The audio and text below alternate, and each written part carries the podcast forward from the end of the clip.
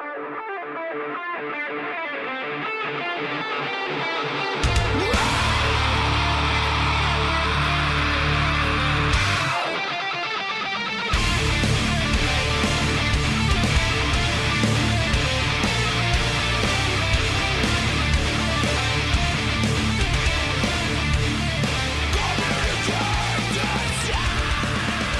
we go.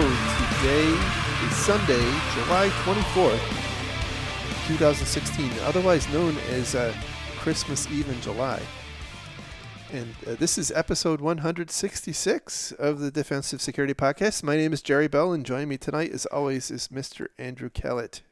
Hello, Jerry, and um, I'll have whatever you're having. Christmas Eve in Well, tomorrow is Christmas in July. what? Today is Christmas Eve in July. I what? Go with it, man. Is this is this like a kid thing that I don't understand because I don't have kids? No, it's a sale thing. It's a, it's a, it's a capitalism thing. Wait, they're selling kids? get on the program. So, uh, before we get started, the thoughts and opinions we express on the show are ours and do not represent those of our employers. So, um, I guess before I before we get started, I, I had a couple of um, of book recommendations I wanted to make to everybody. Um, so, first one is uh, "Algorithms to Live By." That's it's really really good. That sounds exciting.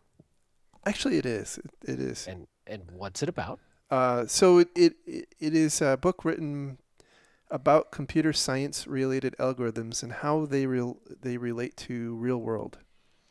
Hmm. So it's it's actually pretty cool talking about um, uh, you know queuing and um, the part I'm on. I'm uh, almost at the end. It talks is talking about uh, relating um, IP backoffs or, or Ethernet backoffs to uh, to real world sit- situations. So it's pretty cool. And then the other book is called Peak, and that book is about uh, boy, how to describe it. It's about how to become an expert. So if you've ever heard about Malcolm Gladwell's 10,000 hour rule, um, Which which basically is it takes ten thousand hours of doing something repeatedly to become an expert at it. Yes.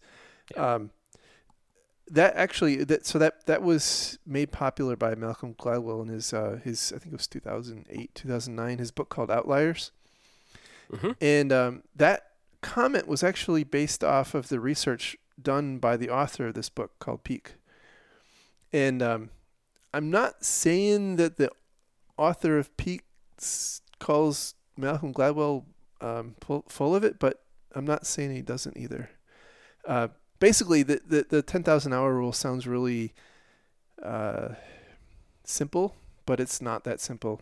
And uh, so it's really worth reading the book. Uh, 10,000 hours is not what it seems, and uh, but there are um, there are definite lessons to be learned there.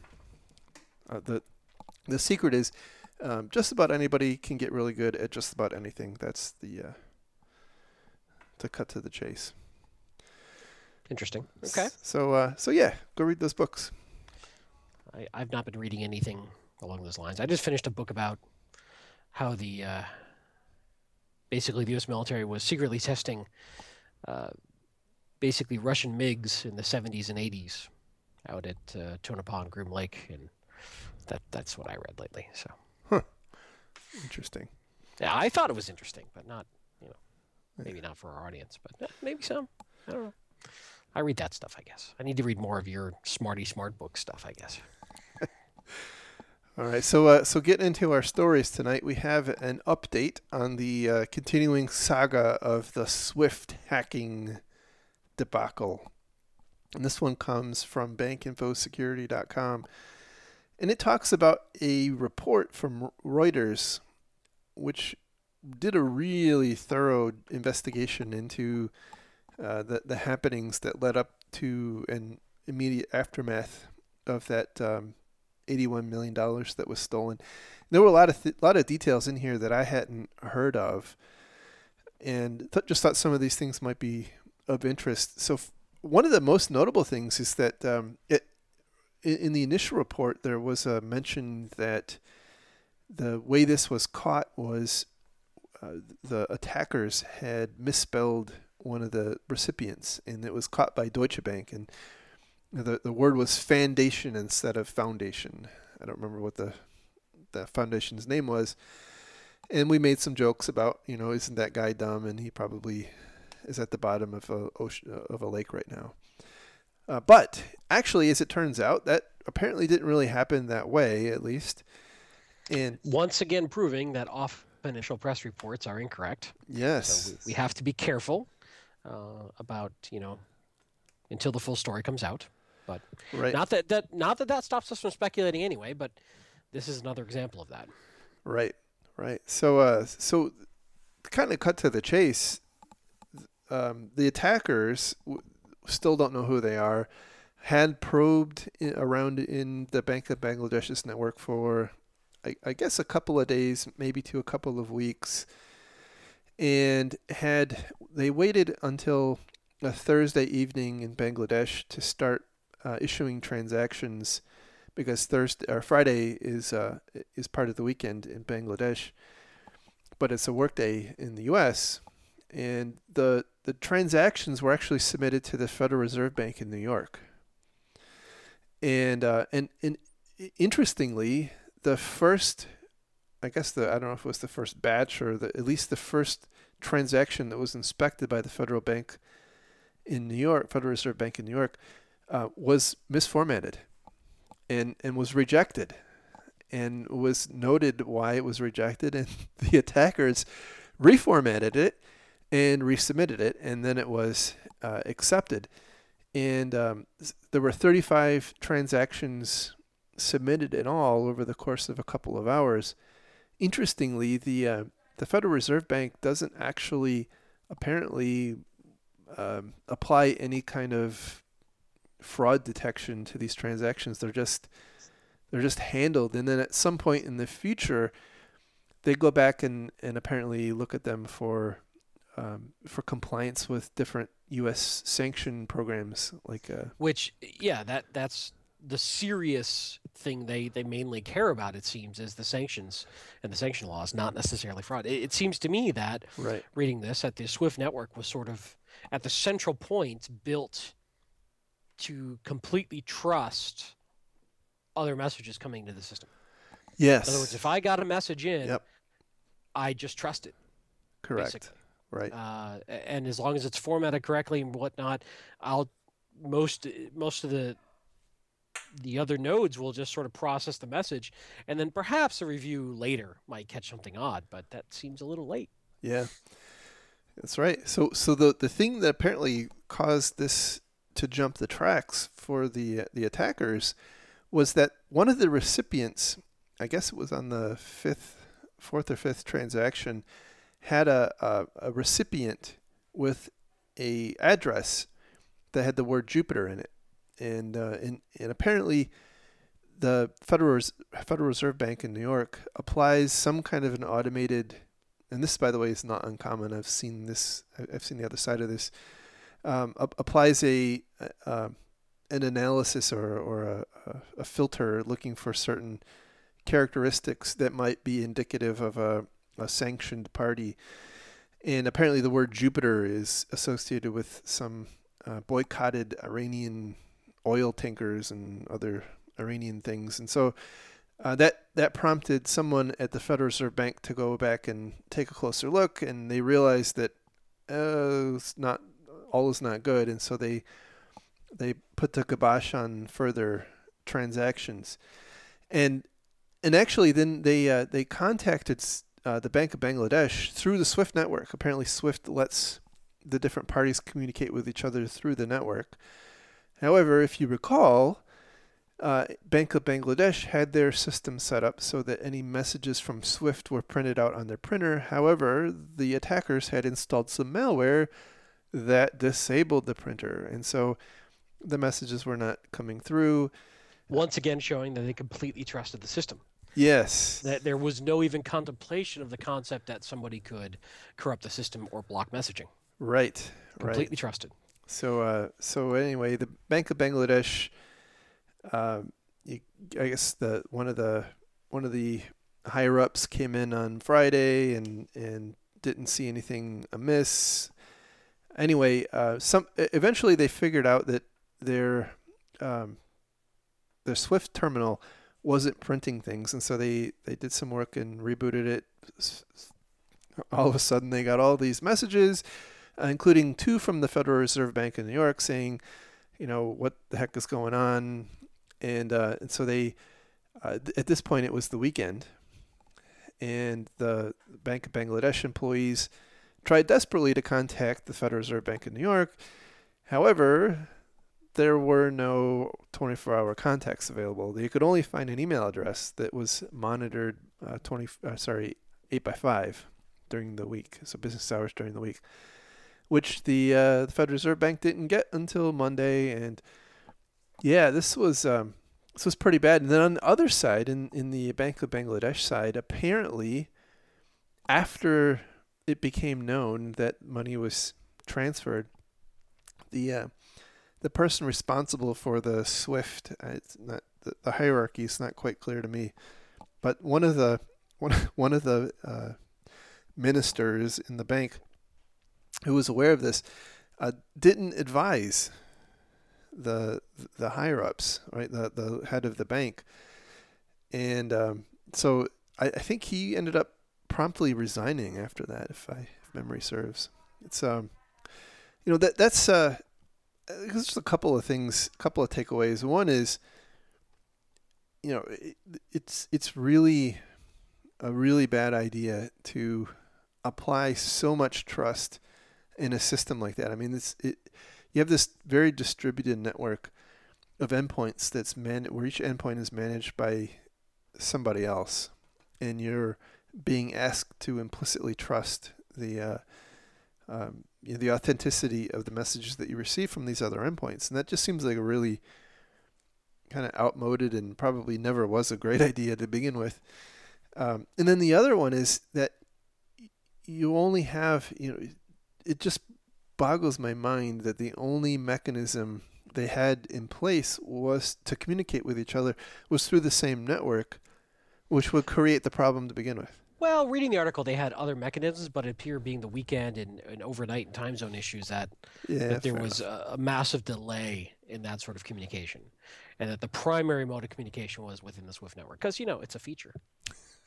yes. But yeah, I, you know, like many things, I think this is a failure of imagination of the way that the system could be corrupted, and it was designed for ease of use and facilitating quick money transfers and such, and, and the only real controls that were, uh, at least to our external non expert eyes, were around things like sanction controls. Yeah. And uh, yep. I think at the end of the day, uh, that's obviously going to change. But this is a symptom of a common problem, which is that these systems are designed without taking paranoid security view into account. Right. And so, you know, we're over there going, well, duh. And, eh, you know, but businesses are, are, are often have this idea, well, you guys are just paranoid and you're making life difficult and we have to get work done. That's right. And, you know, maybe eight times out of 10, they're right. And they get away with it for a really, really long time. But then we can stand here after and go, well, hey, you know, if you had just done X, Y, Z. But frankly, that's not how business is working right now. Right. You know, the other thing is, we speculated really heavily for a long time that the attackers must have had a ton of insider information because of how complex and unique this environment is and how they had the format messages just right. But now, from this latest report, that's not the case. It looks like they were in there doing recon for over a month It even got the first batch of messages wrong, but were given another chance to try. Yeah. Yep. So it, it looks like these guys were not insiders as we had earlier speculated. They just uh, had plenty of time to dwell in the environment and do plenty of recon. Yeah, and I, I think they they took full advantage of that implicit trust of the endpoint, and because yeah. one of the one of the things that comes out in this in this article is that the uh, the Bank of Bangladesh is is really quite furious with the New York Fed because, well, understandably so. Yeah, well, because the the the um, the, the transactions were were unlike any others. I mean, they the first one was completely corrupted. Like that should have been a signal, and then all the, or most of the rest of them were in were addressed to individuals. And then they said that uh, the, the Bank of Bangladesh averaged two transactions a month. I think it was a month. Or maybe it was a day. I don't remember which. I'm getting old. Anyway, it was it, it was way more volume than they normally get, regardless. Right. Uh, and and so that should have also uh, triggered some some kind of an alert, but it didn't. And in in the in the article here, they, they point out that the the New York Fed handles eight hundred billion dollars worth of transactions a day, and so even this one billion dollars is kind of noise. You know, it's it's a it's just not a well, not a big big thing. And I guess it goes back to what was the original agreement contractually between you know, Bangladesh and, and the New York Fed. Did the New York Fed sign up to secure against this sort of problem? Or is is the the the Bangladesh folks trying to put that requirement onto the New York Fed after the fact? You know, it's kind of like you look at a managed service provider and you, you sign up for the managed service provider to manage your firewalls. But does that mean that your managed service provider now needs to be responsible if you don't patch something and you get popped? Right.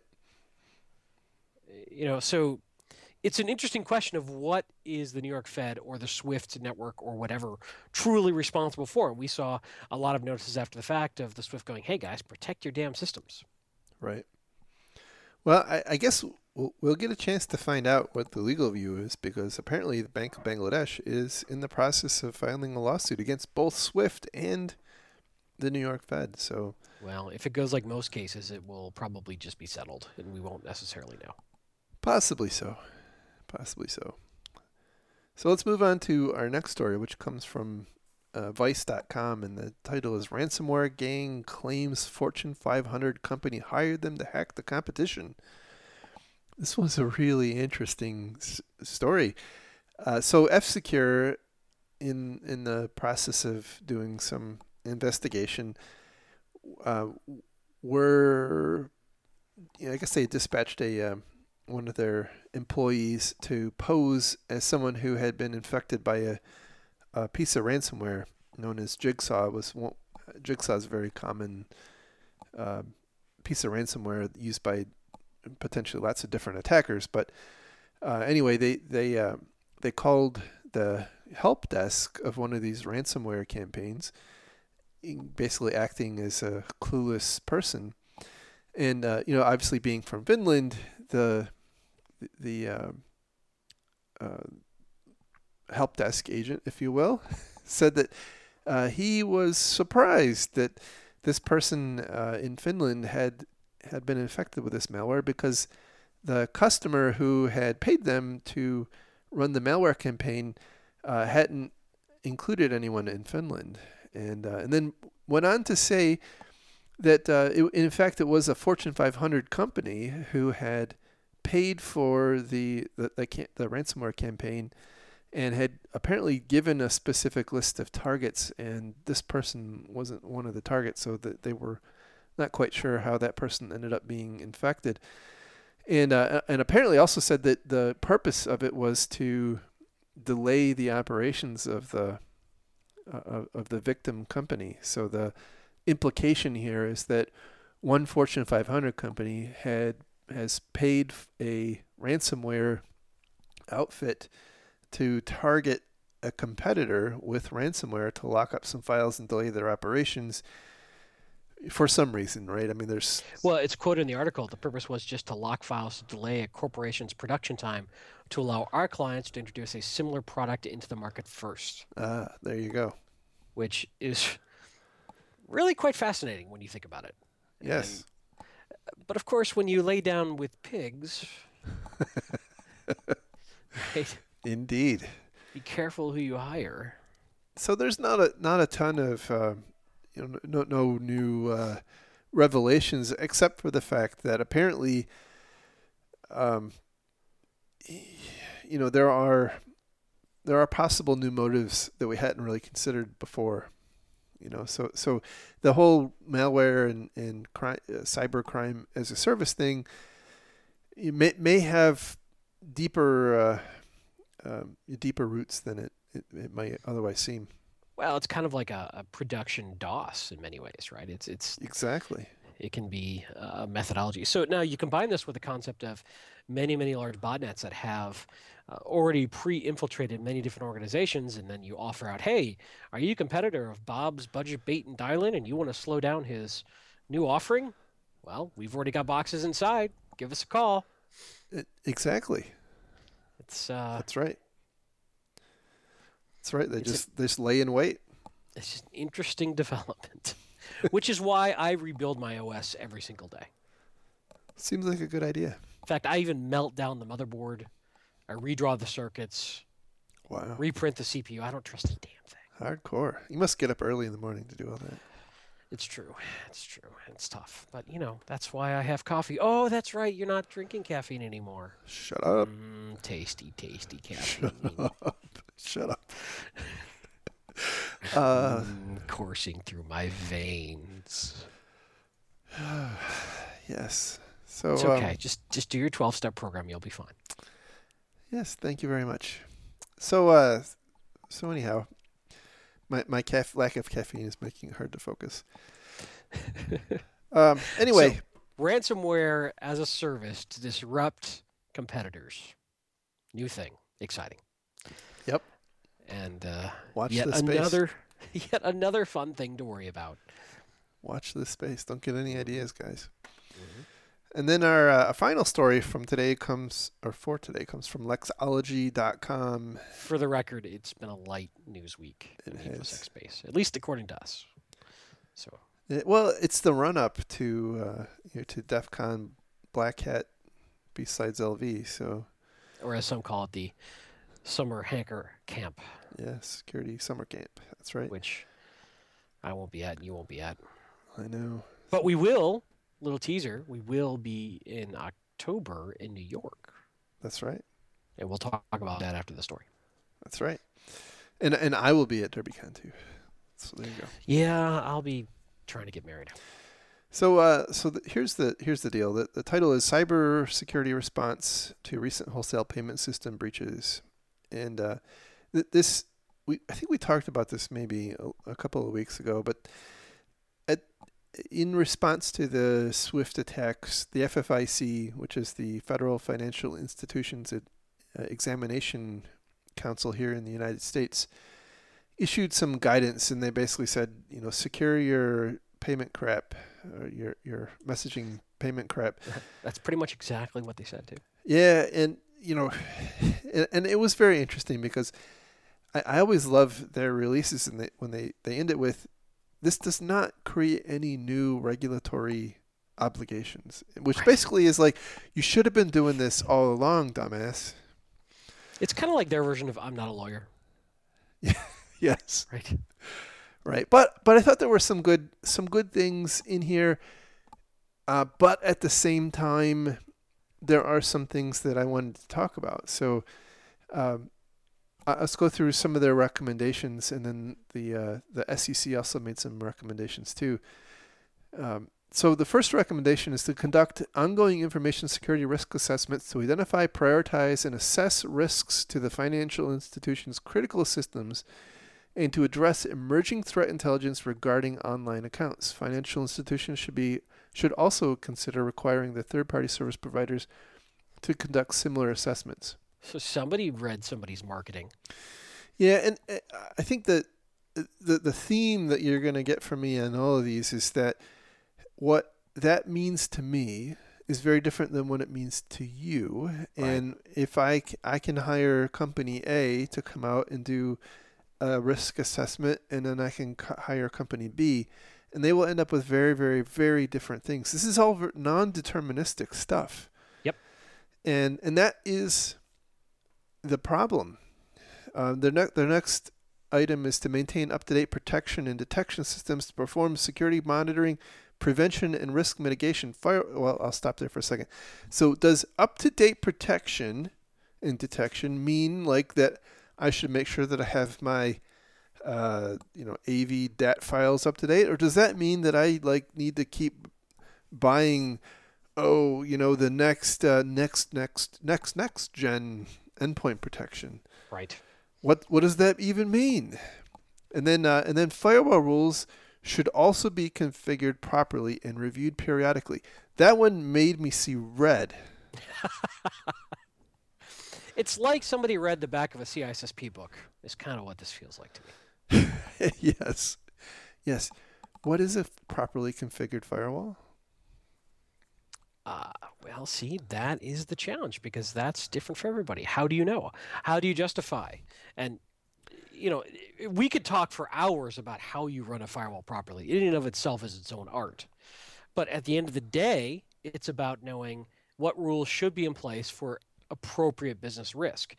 The problem with this entire conversation is what is appropriate business risk for an individual organization? And do they fully understand the the implications of the of the decisions right. they're making, right? So Absolutely. I mean, they, the, the, my experience has been the answer to that question is often no. So for most people, when they do a firewall review, they look and see, all right, here's all the firewall changes that happened last year. Look, we've got valid requests for all these. Good to go. See you. Bye. That's right. That's right. There's no there's no real ass- assessment of whether that yet, is good. Firewalls can be so extremely powerful for reducing your attack surface.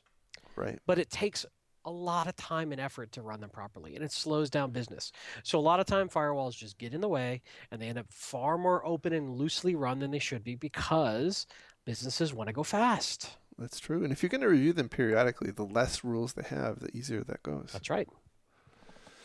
Uh, so the next recommendation is to protect against unauthorized access to financial institution systems by limiting the number of a- access credentials distributed across the institution and regularly regularly review access rights to confirm individuals have appropriate access.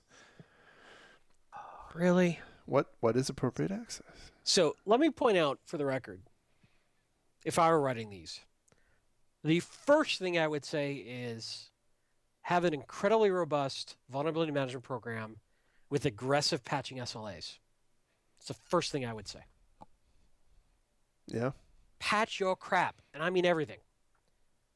That stops a good 70% of problems right there. But but but uptime. Patching is dangerous. I get it, but Patching is current look, dangerous. I'm not saying this will last forever, but for the current environment, just if there's any one thing you can do, patching is probably the one thing. If you only had to pick one thing, freaking patch.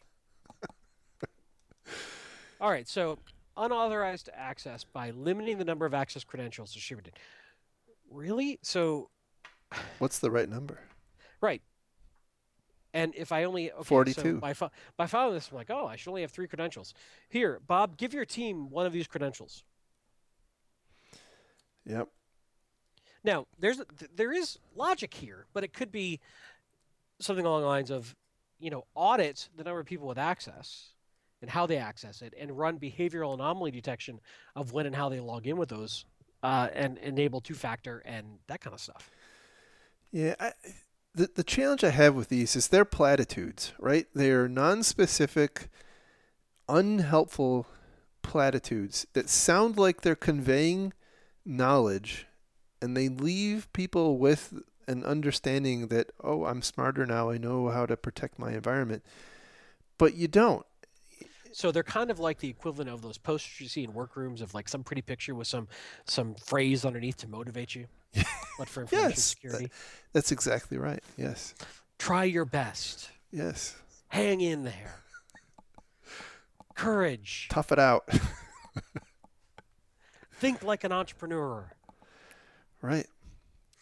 Let's see. Um, establish controls around critical systems and test the controls regularly. Appropriate controls include, but are not limited to, access controls, segregation of duties, audits, fraud detection, and should be implemented according to associated risks. So if you know what that means and can actually translate that into actionable items, you don't need this list. Therein, I think that is, you just captured my entire problem with these lists.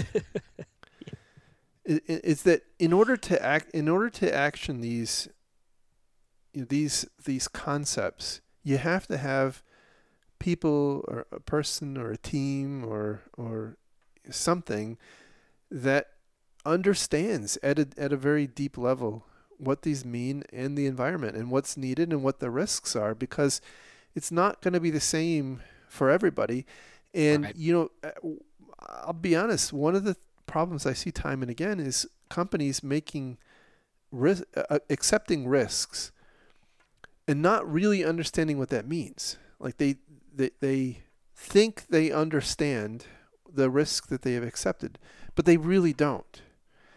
And and, and that's a that's a in in a lot of respects that's a failure of security right? Because you know it's not a business person isn't really going to have a deep handle on the the implications of those risks somebody's got to somebody's got to make it real and I'll be honest a lot of that that failure falls on the technical people uh, that that I've seen and and that's a big problem we've got to we've got to figure that out. And it doesn't help that you know the business people also control the the types and number of of those technical people. So I But look at- suppose Let's say you're a, a CIO or you're a CFO who owns the IT organization and you get this list.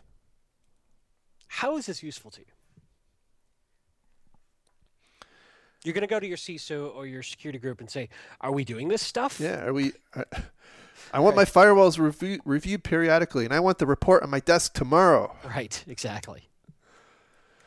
And and, and you're ah. still going to get hacked, and then you're going to say, well, but how come my firewall review didn't didn't catch that? Right. Well, you know that port was open because somebody asked for it to to be and opened. let's be honest, attackers have moved beyond going after the front door. Yeah. Firewalls achieved their goal. It made attackers shift to another vector. Right. Yep. Let's see uh, what's next. Confirm business continuity planning enables the institution to quickly recover and maintain payment processing operations.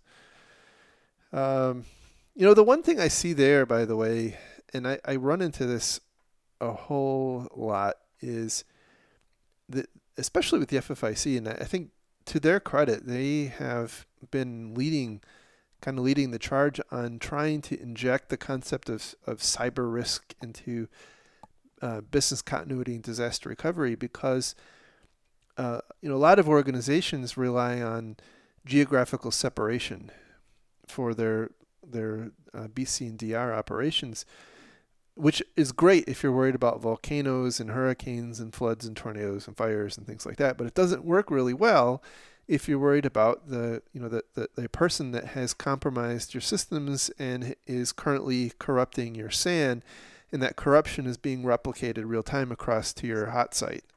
Or your ransomware that's currently encrypting your files that are currently being replicated over to your hot site. Right. exactly. Correct. You got it. And uh, and so so that's it, I think I think this um, this is an area where I think we we have a lot of of, of learning to do. Um, provide regular mandatory information security awareness training programs. Let's beat on that deceased equine for a little while. Nope.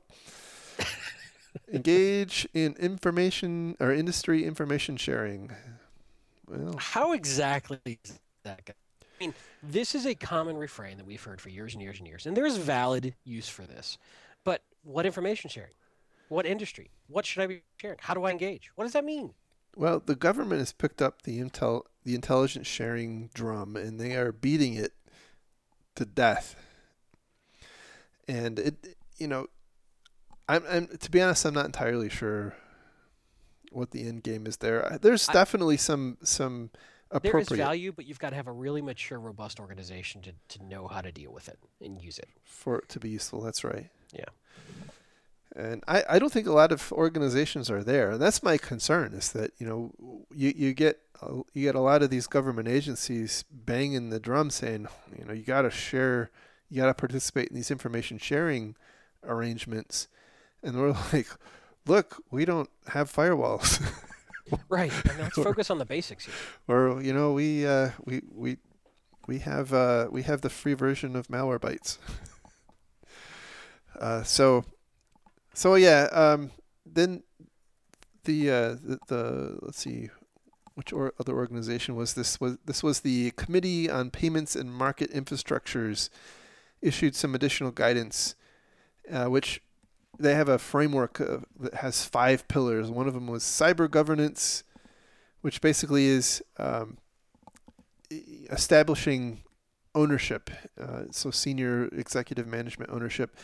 And and I think this one, by the way, is played to death, right? I mean, how many times do you open up any freaking website, whether it's CSO or Wired or Google News, right? And you know, cyber is now a boardroom thing.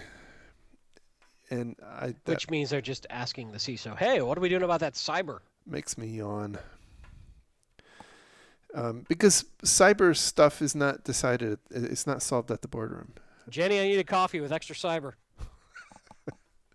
Identification is the next is their next pillar, um, and that's basically identifying your important business functions, and and then rating them, uh, in, in kind of how they relate to each other, and figuring out, um, kind of basically prioritizing your protection around those. I, I, I see with that though, a lot of um, a lot of organizations don't really understand the interrelations. They they think they do, but they don't. And Target and Home Depot were both great examples of that, right? They they they think they understand how their systems interrelate, but they they in fact do not. Protection that's a pretty obvious um, but you know, on the identification one, I do somewhat agree there that having a good inventory and inventory management and understanding your assets and environment is is foundational. No, well, no question. I, absolutely. I guess my point is that you know, in addition to the, the, the foundational aspect of of having that inventory, what what they're the, the drum they're on is is prioritizing. And yeah. And my um, my observation is that organizations don't a lot of times have a great understanding of, of so you know I've prioritized this particular thing is is like really critical. But this other thing over there you know that's not critical. But at the end of the day they don't one doesn't work without the other and and it's it's that it's it's that level of uh, of detail that I think often gets lost um, I would agree. So yep. protection. This is kind of goes back, right? So protection is not deterministic, right? It's it is a uh, I don't even know what it is. it, it it's a it, it's a it's a hope and a wish. And that therein lies the problem, right? Because no, you just have to align with business practices, industry business practices. Best, sorry, align with industry best practices, and you'll be fine. Just go do what your what what your peer is doing. Which, by the way, that drives me batshit crazy when executives are like, "What's what's our competitor doing? We should do that." because because they've got it right. They've got it right. nailed. Like that is exact. And, and I've seen this over and over again, where companies ask consulting firms or whatever, measure me against my peers. Which is, which by the way, uh, to go off on a tangent for a second, is really funny, because in in every other context, they think of their competition as a bunch of knuckle dragging monkeys. Agreed. But in this case, what they're looking at is trying to measure the wisdom of crowds for the appropriate level of cyber investment. And so if they think they're close to in line, they're being competitive. They yeah. don't want to overspend. Yeah, that's true. And but you know, again, it goes back to the fundamental assumption that their competitors are doing it right, and that they have the same level of risk tolerance and everything else. And yeah, it's it's a it's a dangerous metric, and I don't agree with it at all. But it is absolutely asked for by a lot of executives out there. Yeah, I I, I know off on a tangent there. No, it's it's okay. I, I think the back on the protection one. The, the the issue here is this again requires really talented and knowledgeable people who have and and a willingness of executive leadership to listen to the recommendations and advice of those talented people and potentially change business process. Well, that's true, but I guess my point is that it, there's one thing if if a business if if a you know if a, if a security person comes to an executive and says we need to do A, B, and C, and the executive says, well, we can't afford A, but we'll do B and C, and then you get compromised by doing, you know, by, by not doing A. It's a different story than if your security person says is completely oblivious to A and just comes Agreed. forward and says, well, we should do B and C. And I and I think that's what we see a lot of, over and over and over and over again and and part of the reason I think is is kind of goes back to things that we've talked about in the past, which is that security and IT in general is like a trade craft. You know, it's like building tables. it's you know, it's not So really, we should be apprenticing at at the uh, at the the Cyber Forge. it, it's not a bad idea. I mean, if if if it weren't such a rapidly evolving, uh, te- you know, technology wise, if it weren't so rapidly evolving, I think that would make a lot more sense. It, is the very fact that it's evolving so quickly that makes I, I think the apprenticeship model really difficult to make sense. But otherwise, I think that would be a good idea. Uh, and then finally, detection. Um, you know, th- that is a li- I guess a little more. I suppose a little more deterministic. But again, um, I think this is an area where we see a lot of outsourcing and a lot of blinky boxes in the in the detection space. Yeah, and these are all areas that take a great deal of time and effort to mature. Yeah. You know, buying a SIEM and, buying all these tools and getting them stood up and run properly, and having institutional knowledge of how to run them, and tuning and tuning out the false positives, and you know that's it's usually a year to get that stuff up and running properly. Show me the return on investment for our SIEM by tomorrow. Right. Anyway, that uh, there's a little more in the story, but I'm getting tired and cranky. So let's talk about our uh, let's talk about our our conference coming up in October. Indeed, Jerry and I are going to be at the O'Reilly Security Conference in New York at the end of October. I think it is like October 30th through what, like November 2nd or something like that Yeah. uh, in New York. Jerry and I will be running the Ignite track, which I think is happening one of the evenings from like six to nine or something like that, which is should be fun. It's five minute prezos with auto advanced slides. I think we're uh, they're going to open up the call for papers for that uh, in August, and Jerry and I will be hosting, which should be a good time. We hope. That's right. And Come- we'll be come and heckle. around. That's Yeah. right. We'll be bumming around the conference the rest of the time, hopefully as well. Um, so yeah, that'll be fun. And I'll be freshly married, so That's sorry to disappoint all the the Oh listeners. man. who are pining away for me. Do you, know, do you know how many tickets were just canceled? all zero of them. Anyway, I mean, aside, aside from your mom, of course, but that goes without saying. oof. Yep, it's been a while. Uh, Well, I didn't really include her because she's not really a listener. True. It's true. Uh, Anyhow, and you'll you'll be where? You'll be at DerbyCon. I'll be at DerbyCon. nice. Yeah, bringing the family actually. Oh wow, Yeah, you're a brave man. should be fun. Um, kids, my kids have always wanted to go, and I, I gotta see. I gotta see if I can, how I can uh, disguise the dog uh, to be. A, Cyber Lacey will be there as cosplaying as Chewbacca. yes, that's right. Um, No, it's not a dog. It's just a just a weird no, person. it's your service animal. It's your it's your cyber detection cyber oh, that's right. She sniffs bad packets. That's right. She's a bad packet sniffer. That's right. And by that, she's not a bad sniffer. She sniffs bad packets. Well, Just to be clear. yeah, So, are you going to teach the kids like some some lock picking? And yeah. Actually, I, I've I've already taught them lock picking. you're a brave man. Yeah. Uh, let's see what else. Any other conferences you're going to be at soon? Um, no, don't think Okay. so. So, one other interesting note in industry news, I noted that this week, a company I used to work for, Damballa, got bought by Core Security. Uh, what's interesting about this is I worked at Damballa for about a year and a half, many, many, many years back, and definitely was a challenging place to work. And uh, they had over $60 million and I think five different rounds of funding from VCs and such. And they sold for less than 9 million to Core Security. Oof. So, Not not all the unicorns work out. no.